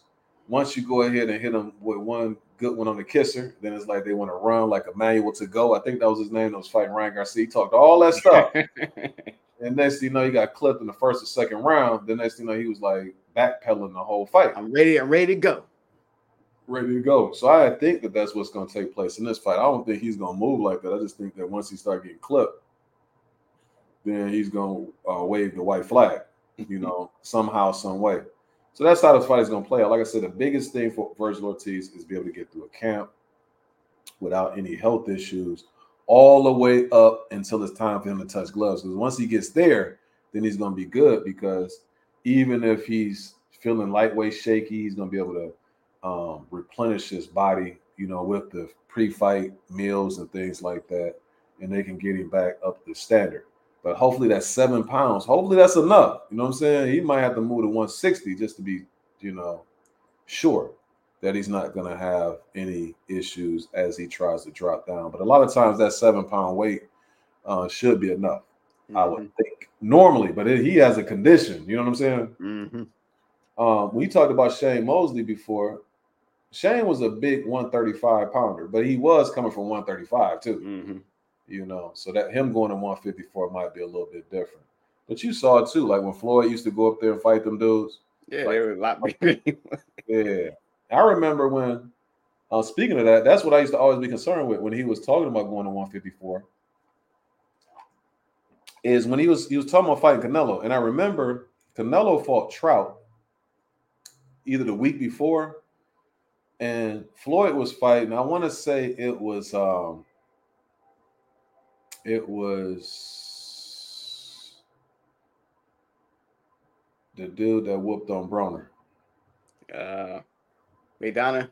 Madonna. I think it was. I think that's who he was fighting, because I just remember. Yeah, it was Madonna. Yep. I, I just remember because Floyd had fought, and I was showing. I want to say I was showing my brother. I was like, okay. I said, you know, Floyd's gonna fight Canelo. And he's like, well, let me see Canelo. So we were watching Madonna, and Floyd was doing his thing. And then when he saw him fight Trout, he was saying, oh, yeah, Floyd will get him. But in my mind, I'm like, Canelo is powerful. He's way bigger. Like, I'm just looking like we just saw him. You know what I'm saying? I'm like, this dude way bigger than Floyd. Like, how is he going to be able to withstand that? But, you know, skills pay the bills. Like, that was one time when I, I noticed it. And there was a few other times Floyd, when, when Sweet Pea. But Sweet Pea was a lightweight, too, though, because I remember he went up and fought Vasquez. Yeah, one fifty-four. Yeah, Vasquez was just so much bigger and stronger, but he just could never catch him because Sweet Pea just had those, that defense, you know. But that is a jump, you know what I mean, for most. Now, it can work out in certain guys' favor. When you talk about um, Cotto. Like, when mm-hmm. Cotto was able not to have to make one forty-seven after a while, and like I always say it, man, like some guys, if you let them sit at the table and get a little bit of extra, you know, beans and burritos and stuff like that, and they can just have that, you know, in their system and and, and being able to um, like have that in their body to fuel them throughout a fight. And it's making them more powerful. Like in certain cases, it, it, it it's, it's a boost. And hopefully that's going to be the case for this kid, you know? Oh, yeah. So I think this is one of the last topics, if not the last topic. You guys should, of course, send, um, for one, he's saying he's not worried about De Los Santos' power. I don't know. You know what I'm saying? De Los Santos, he's from the Dominican Republic. I think it's somebody else that we discussed that's from the Dominican Republic. Like I said, I'm going out there from the twentieth to the twenty-fourth Thanksgiving week. Mm-hmm. I want to have me a good old time out there, Bill. Um, and I'll be rooting for the kid. You understand what I'm saying? You know, I'm, I'm, I'm always anywhere I go. Like I was rooting for Casey. Man, with De Los Santos.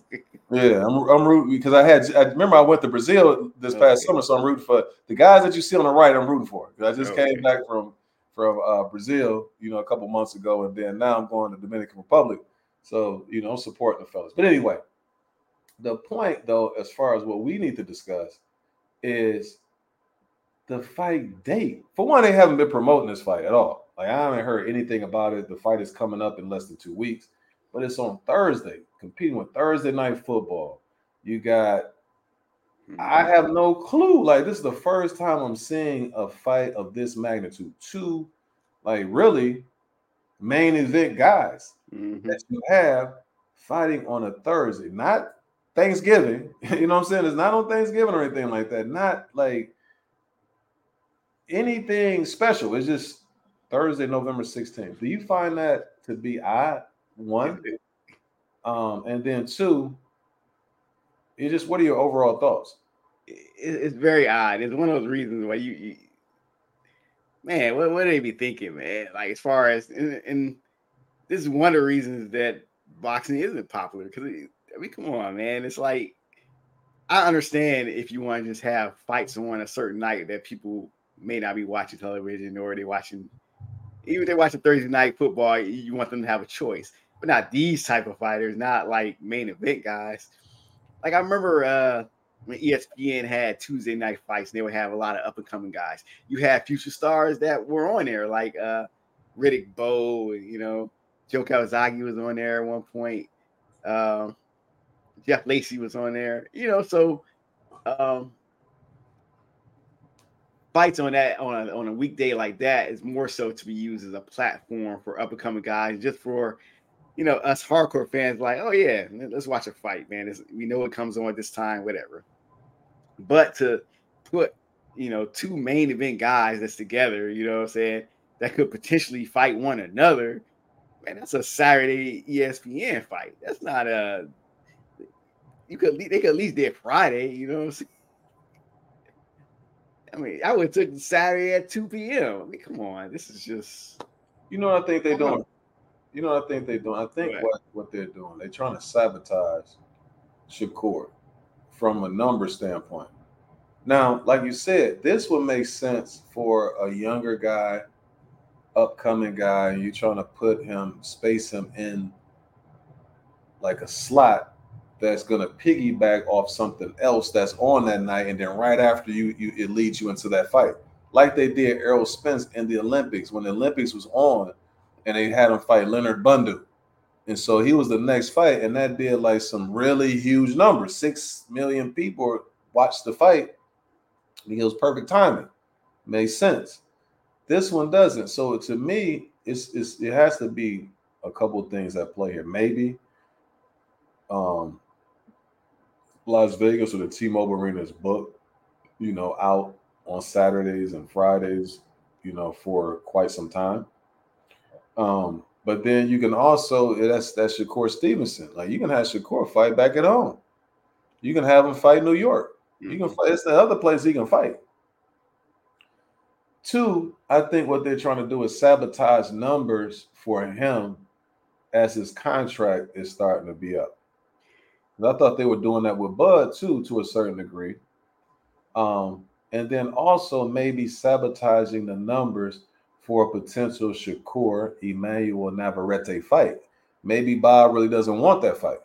And so if he has the numbers so low, or he's trying to sabotage it in terms of who's going to make what in terms of negotiations, who should be get paid more, who should, how close it should be as far as the percentages, or he just doesn't want them to fight at all. So he's going to say, well, you guys are on the same card and you see how low the numbers are, you know, so we can't, it won't make sense, you know, financially for us to put this fight together. I don't see why you wouldn't want to make that fight. That's the money-making fight to me.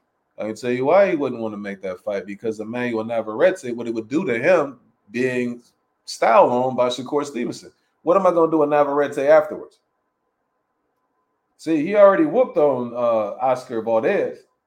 Like, Navarrete makes enough money for them where if I go ahead and put him against Shakur, then he's not going to be looked at the way he's looked at now after he gets styled. To me, that's could, you know, be the be the case or whatever. What's that play? Yeah, but I, th- I yeah, I, I I can see that. I just think it's for, for Bob to do that. It's just it's stupid thinking, because the, the better Shakur looks against a Mario Navarrete, the more dangerous he looks for the guys you want to put him in there with. You know, on the other side, I don't think so. I don't think that really does. It it would it might if the numbers did well, like like when Floyd fought against um Gotti. I never thought Gotti really had a chance, but he did such a wonderful job. He did such a virtuoso virtuoso performance against Gotti that it propelled him to the next level. I don't think Emmanuel Navarrete is that much of a household name outside like the Mexican community or his, his base that he has. You know what I mean? Where it will really, and he's smaller. It's not like he's fighting somebody that the one thirty-five pound guys are going to be like, oh man, you beat one of us. You know what I'm saying? Like, you just beating on a little small little dude. And it's not like he's, um, Santa Cruz. Like, Santa Cruz had more of a buzz, like more of a following. He doesn't have that. And so it's just like, it all it's going to do is wreck Top Rank in terms of having another guy that they can put on and do numbers in Arizona, do numbers in New Mexico, wherever it is they be having a fight, because they be fighting over on the West Coast. And he got, he be selling out a little bit in the stadiums and stuff like that. So they can still do that. I don't know how much of that would be there for him if they put those two together. Like I said, I don't just don't think it's doing as much for Shakur outside of having an in-house fight where Bob doesn't have to spend money. I, I think it would doom Navarrete, because then where he because he's in a less than he's his weight class. It doesn't have guys in there for him to really, you know, do numbers with either. So he has to choose wisely in terms of Bob being able to make some good money off of him. But I think he can continue to do what it is that he's been doing, and they're they're not going to be in the red, you know. But I don't know. It's, it, I just somehow, some way, it looks like the sabotage is there. You got anything else you want to sh- say? No. All right. Well, let me ask you this question real quick. Who do you like in those fights, man? And, and um, man, Navarrete, Emmanuel Navarrete, and Shakur Stevenson. I'm going with I'm going with the Brazilian and, and, and, and the continent. You know what I'm, I'm going with him. Yeah, yeah. I think Navarrete might have a little bit more of a problem. Then it's gonna be close. It's gonna be a good fight because what's coming is you talking about that Olympic pedigree. You know, I just think that for him, he kind of he is like Olympic type fighters, an amateur type fighter. He's, if you have to fight him for three rounds or four rounds, tough. But then he started to taper off a little bit after the fifth, sixth round. And then once he had develops that, that lead that he has against some guys, you can make the case, especially if he's fighting somebody who's the A side, where it's going to be close enough where it's like, do I really want to give this guy who doesn't have like that big of a fan base to win over my guy who's the A side, who I can make more money off of? He's always going to be in that situation um, a lot of times. Also, you got, oh, man, the disgrace, man. Um, disgrace. Yeah, Verdejo, he's sentenced to life in prison in connection to the murder of Keishla Marlon Rodriguez. It's a lady that um, it's not even alleged. Like he, he had an affair with her, and um, she was pregnant uh, with his kid. And so Verdejo decided to kidnap her and kill her. And so he was convicted of that and sentenced to two life uh, sentences in prison. Um, do you have any thoughts on that? That's yeah, it's, it's very sad. Uh, I think the only positive part of this is, is that only boxing fans know of Felix Verdejo. He isn't popular enough to be uh to really, em- even though he embarrassed the sport, or he did embarrass the sport, but he's not popular enough for people outside to really be, you know, picking apart boxers. But I mean, I, for his situation, I, just, I I don't get it. Like, okay, so you had an affair, she ends up pregnant, but you're gonna kill her and your child? Like, I don't, I don't, I don't. Maybe it's just me. I don't get it. I I, I don't get it. Like, if, if you make your bed, just sleep in it. I mean, what's the? Okay, so you end up with another kid, which is a blessing. You know, you end up with a kid. You might pay some money in child support. You know, okay. May mess up your, your marriage or whatever, but none of that. Look, I'll take all that over spending the rest of my life in prison, knowing that I killed my child and killed another human being, and then and, and career, all that is down the drain. You know what I'm saying? I would take all that. I would take I would take all the the, the child support, alimony. I'll take all that before I give away my freedom and have all the, all that those horrible things that he did. Have that on my conscience. So it's terrible. Uh, He's doing life. Of course, you can you can't bring back the, the young lady and, and, and his child. And so this is a sad situation. It's like, man, how do you even get here? You can't even blame this one on like, you know, cheesy C T E or anything, because he, he was a young guy. Um, had his whole career ahead of him. I think he did have a a, a tough loss. Uh, I can't remember who it was against now, but I, I remember him, you know, being stopped. Um, but still, just terrible. Yeah, I don't know. I don't know what his um, physical makeup is. I don't know if he's a trouble guy even before he began to box. I don't know if some of the mental issues that he obviously has, if it is due to boxing. So I remember, like, this surprised me when the story came out. It's because it was not too long after the Nakatani fight. Like, he had – and so, you know, speaking of those guys who are – I was just talking about Kasey Sial and how he's a good four-round, five-round fighter. This dude right here, him, and um, it's another Josh out there in the U K that fights at one forty-seven. It was, it, it's those three guys who I thought are top pound-for-pound talents first five rounds. He's one of those guys, but he – he looked like Miguel Cotto first five rounds. Like, he's a bad mm-hmm. dude. He just sometimes he can't get the guy out of there, and then his win just just just leaves. It's, I'm talking about just as far as boxing is concerned. So Nakatani beat beat the brakes off of him, and he ended up getting him out. I want to say like the ninth round or something like that, because he just he couldn't make it to the finish. But it was brutal, and he had that same issue when he fought Lozado. So he had won like five fights in a row.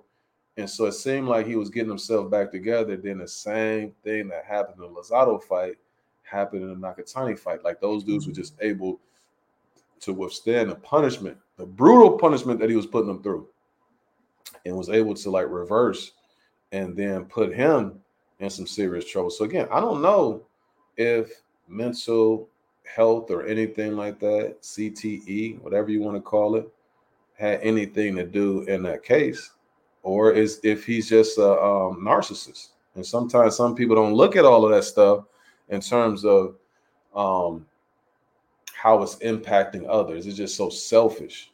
And you you think it's like what you said. Like, I saw the story this past week, or I saw the video. So this guy, right? He, I don't know if you saw this in Brooklyn, mm-hmm. a rough area. He was, he went to his neighbor's door to talk to him about his music being played too loud. This is last Sunday. So when he went to go talk to his neighbor, neighbor came out, eventually put a knife to him. Now, dude was just talking to him real cool. He wasn't tripping on the little dude. Neighbor big as I don't know what. Um, eventually what ended up happening is his um, when he didn't get scared, the dude went back to tell his wife something. Uh, he, because you couldn't hear the video. Mm-hmm. Maybe he was telling him to go get his stuff. Whatever, whatever he told his wife, dude shot him, killed him. I mean, he went over there when he fell. He went and made sure he was dead. Killed his son because his son stumbled over there. I'm saying that to say, you approached the man because you didn't like loud music. You know how loud it's going to be in that prison that you're going to be in for the rest of your life? Mm-hmm. So the same thing you go over there to, to stop, you're going to be experiencing that, you know? And so you're not able to see, you know, um, what it is that you're doing in that moment. You, you could have easily just left and, and contacted somebody else to try to resolve the situation. Definitely going to put yourself in a worse situation. And so I just think that's what Verdejo did. He made a bad choice, you know, and hopefully he suffers the consequences. And it looks like he is with the two life sentences. Anything else you got as far as that's concerned? No. All right. I think that's it, Val. You know, we did a good job today, man. Mm-hmm. I'm going to go ahead and, uh, you know, hopefully you hit the like and subscribe button. Um, anything you got on the way out? No, sir. It's good chopping it up with you, good guy. You understand? Yes, sir. Yes, yes. We'll see what we're gonna do moving forward, because boxing's getting kind of light until until the sixteenth, when you got uh your boy fighting on Thursday. You know. yeah, yeah. It, it's some light parts. Then it start heating up with the uh, uh, Andrade, uh, Benavidez, and then Haney and Prograis. But then again, is you know, it was it was a few fights that we thought we would get that we didn't get. Uh, of course, uh, we discussed the Bitterbeev and Bivol, uh, and then Usyk and, and Fury. Those could have topped the year off. This would have been one of the the, the best years in boxing, because all the fights we wanted to see would have we would have saw.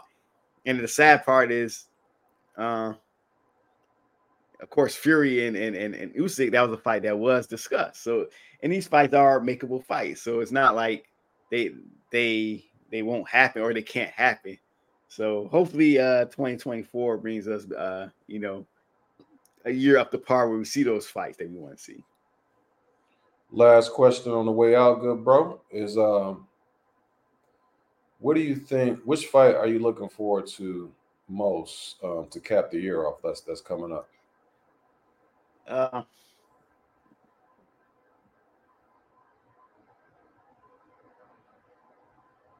I would say uh, Benavidez, Andrade. It's close because I, I do like Prograis and uh, Haney. Um, I think both of those fights, I think both those fights are, are very close in fifty-fifty fights. I think I, I have more of an idea on, on what would happen in the Haney-Prograis fight. Like I, I think I can see, I can more so see Haney pulling that fight out through his, his boxing ability, but it's, it's definitely is interesting.